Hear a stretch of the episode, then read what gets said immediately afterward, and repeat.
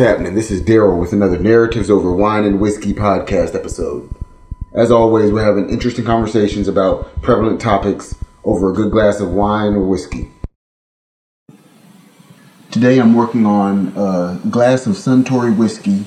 Um, it is a Japanese brand, very, very smooth. Reminds me a lot of scotch, um, which actually is, is interesting because the first time I, um, I stopped in Japan on a layover, I bought a bottle of Japanese whiskey, and they taste very similar, but you know, I definitely suggest you you try it because you, you it's smoother, but still just a, a great taste. Very different from bourbon if that's what you're used to drinking. Very different from Irish whiskey. Um, so yeah, check it out sometime.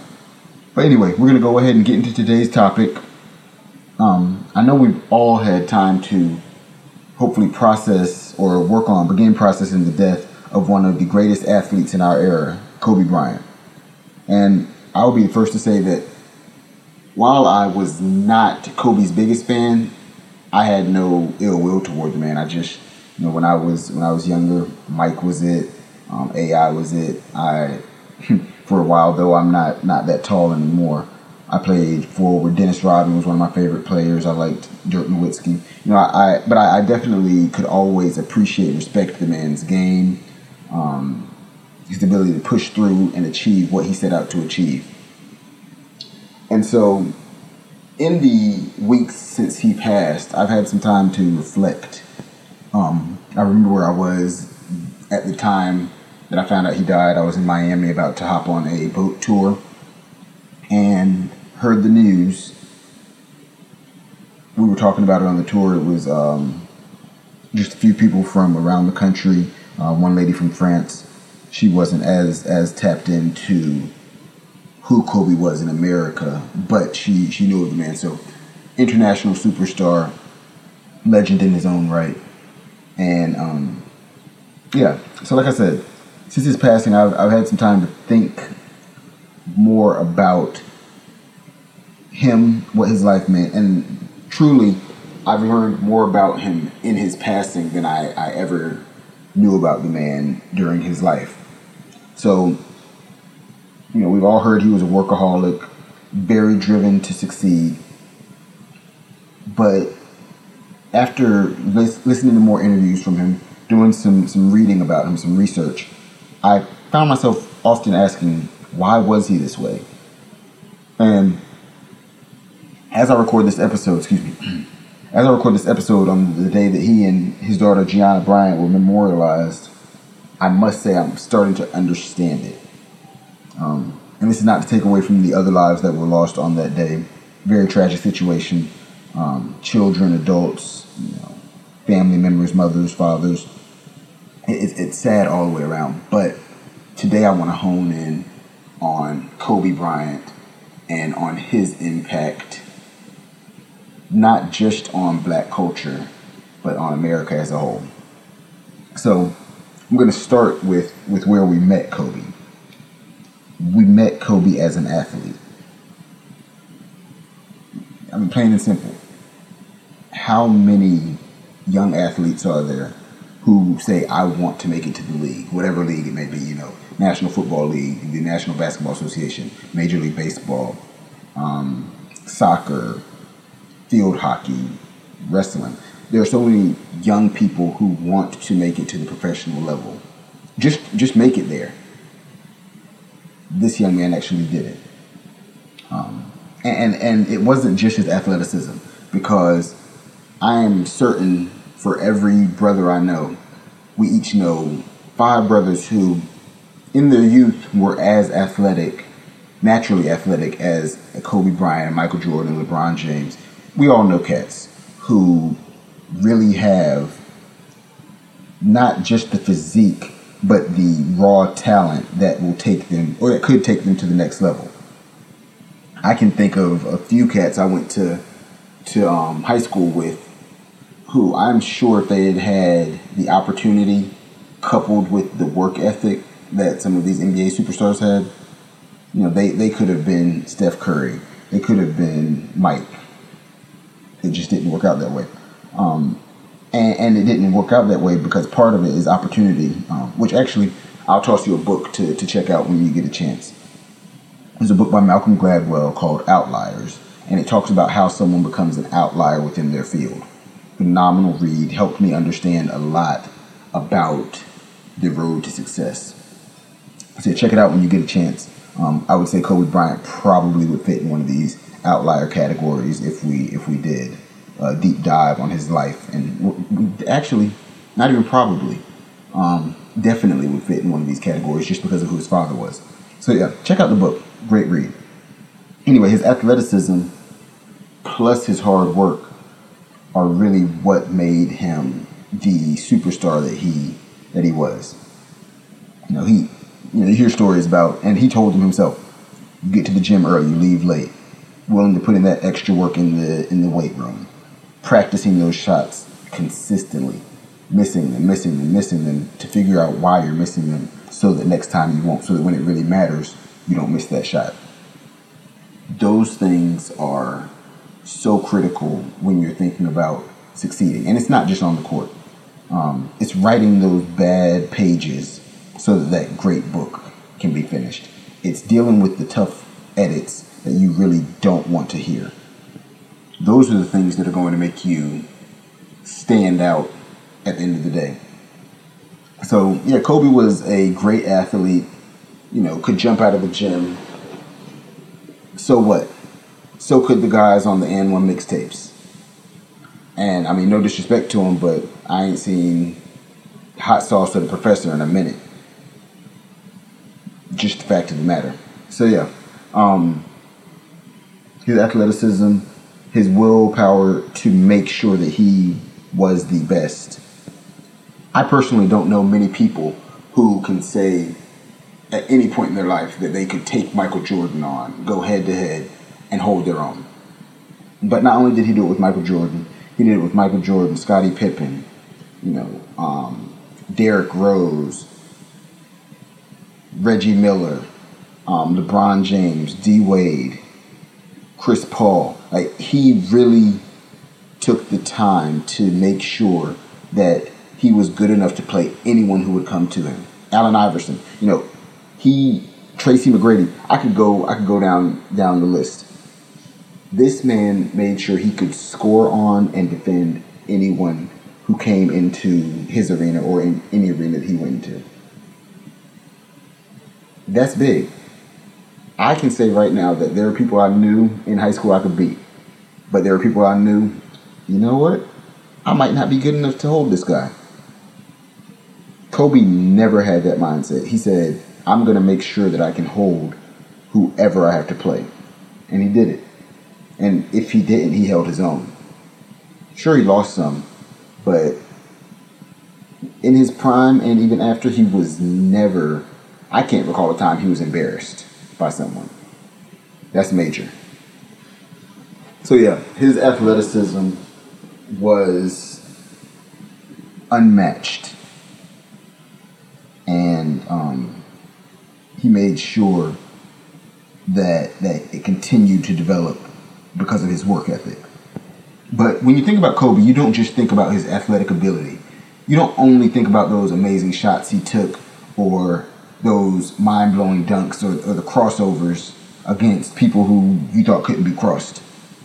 You also think about the fact that he was a floor general. He truly had a leadership about him that put him in the position to to be unquestionable. You know, you can't say you're the best and not work to become better because someone's always working to be better than you. So he he truly put himself out there to say, "I'm the best. Test me." He accepted the pressure that came with being the leader of the team. He took those shots that he needed to take to win the game or lose the game, and he accepted that responsibility. He knew what he needed to be the best with the best. It's a crazy week at work, so I wasn't able to catch the memorial service today.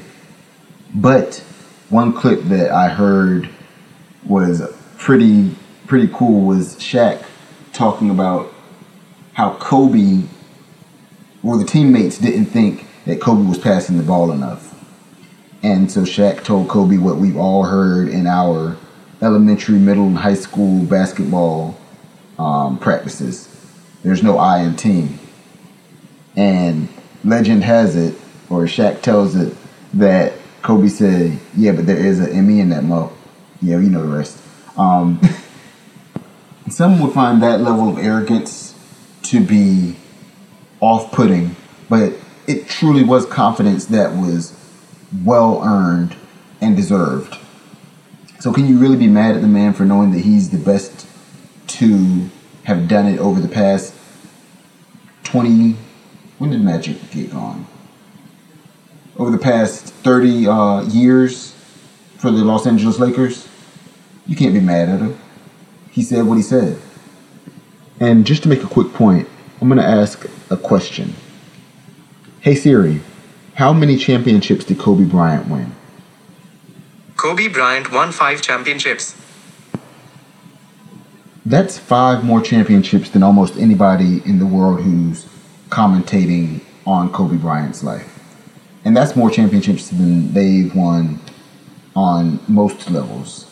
You know, there's not a high school player who's won five championships, middle school, college. No one can say they've won five championships in one league at any level, unless you're talking about um, Pee Wee or or AAU. But professionally, most people can't say they won five championships and that's that's because Kobe knew what he deserved and wasn't afraid to go after it. Not only did he go straight to the NBA from Lower Merion High School, but then instead of going with whatever team drafted him and being thankful that he got drafted into the league, like many people would do, he said, No, I'm not playing for the Hornets. I need to be somewhere else where I can win until he went to the Lakers. Be bold about knowing what you need to succeed and go after it. Don't settle for anything less. If you know that you need to be at Harvard, be at Harvard. If you know you need to be at North Carolina A&T to get that engineering degree, be at North Carolina A&T. Do not settle for less. That's one thing that that I learned from him. I'm like, wow, the audacity. If if the Miami Dolphins drafted me tomorrow, I'm going to the Dolphins. Even though I want to play for the Giants, I'm going to the Dolphins because that's an opportunity for me to go somewhere and do something. He said, I don't want to go somewhere and do something. I want to go to the best place I can be in, to be the best that I can be, and win the most rings possible. And that's what the hell he did. Um, lastly, I want to talk about his level of dedication to his family. Um, and, and, and to to crushing the myth of work life balance. My generation is notorious notorious for um, thinking that we should have work life balance. But I don't think we always understand that concept. We think that it is an actual balance that we will achieve and that there will be scales that are even. And that's just not going to happen unless you come from generational wealth. If you come from generational wealth, that's different. But if you're having to work yourself up to the next level, it's not about work life balance. It's about sacrificing yourself for them to have more.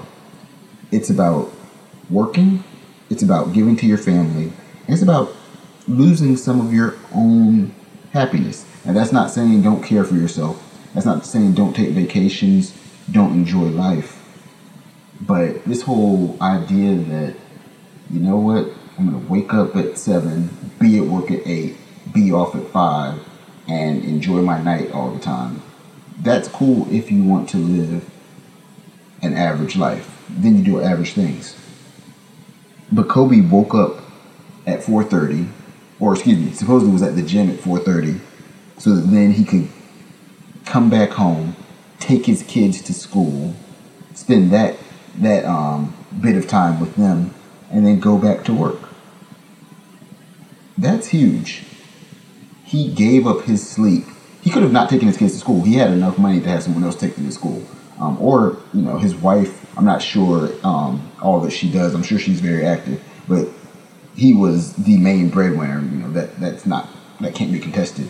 Um, so he could have placed that responsibility on her, but he said, "I want this time with them." So as opposed to work-life balance, I'm gonna have work, family, and I'll sleep when I sleep. I think that we have to really have that level of work ethic if we want to reach a level of success that we can, or not even success, not in, not in the traditional sense. Success to me is not about money. It's not about having things. Um, those things are very nice. You want to pass something on, but more than anything, the level of impact that we want to have. You have to live a life that is going to have a positive impact on those around you. That's that's the charge that that I'm placing on you. That all those before us placed on us. If we don't have a positive impact on those around us, what the hell are we here for? Um, so yeah, he he you probably heard this already. He purchased the helicopter because he wanted to spend more time with his children. He said traffic in LA was too crazy. By the time he left the house, got to the gym, got back, he was missing out on, on 20, 30 minutes with his children, taking them to school in the mornings.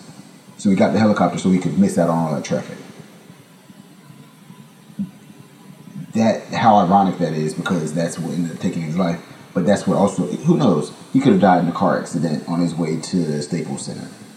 You never know.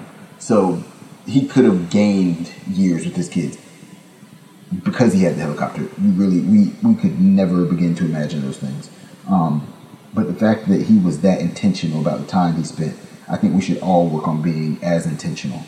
Um, in a couple, next week, right? next week I got to go to DC for work, and so I um, I asked my wife to go into work an hour late um, on the day that I have to go because you just never know. And I've, I've always thought like this, especially since I lost my father in 2011. Every moment I can spend with someone I care about, I'm going to try to spend it with them.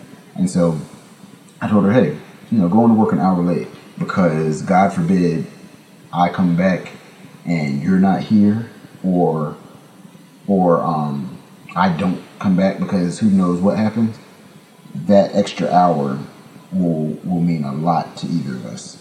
So yeah, I, I really value the fact that he said, you know what, I have the resources to give my children an extra 20 or 30 minutes in the morning, and I'm going to do that. Everyone doesn't have that opportunity, but if you do, I strongly suggest you um you you give them give those that you love everything that you can while you're here. I'm gonna leave you with this this last piece because those are my three lessons from Kobe. You know, he had the skill, he had the talent. Um, he then took on the leadership, and lastly, he found out that more than work-life balance, it's about sacrifice to give those what you want, something bigger and better. Life isn't about how much you have but how much of your ability you're able to tap into. Kobe may not have reached his potential, but he damn sure got closer than a lot of us. Um, than a lot of us have, but maybe not than, than all of us will. He may have sparked something in someone that's going to lead us to not only find a cure for cancer, which I personally believe has already been found, but also that will allow us to then publicize it and produce it. Um, or, or, or whatever else major. You know, someone who can find a way to colonize another planet or get us to to another realm of the universe that we knew nothing about. We all have potential to do things much greater than we know and that we than we've tapped into. And I think that um, if Kobe left anything behind, that's that's one of the things that he left. Um, take take the lessons he left here and use them to make a better version of yourself build something more, not only for you, but for your legacy. Wake up a little earlier, work a little harder. And when you do decide to retire, you'll know you gave your all to whatever or whomever it is you love. that's it. That's my my podcast, my tribute to um, Kobe Bryant, three lessons, and um, I'm out.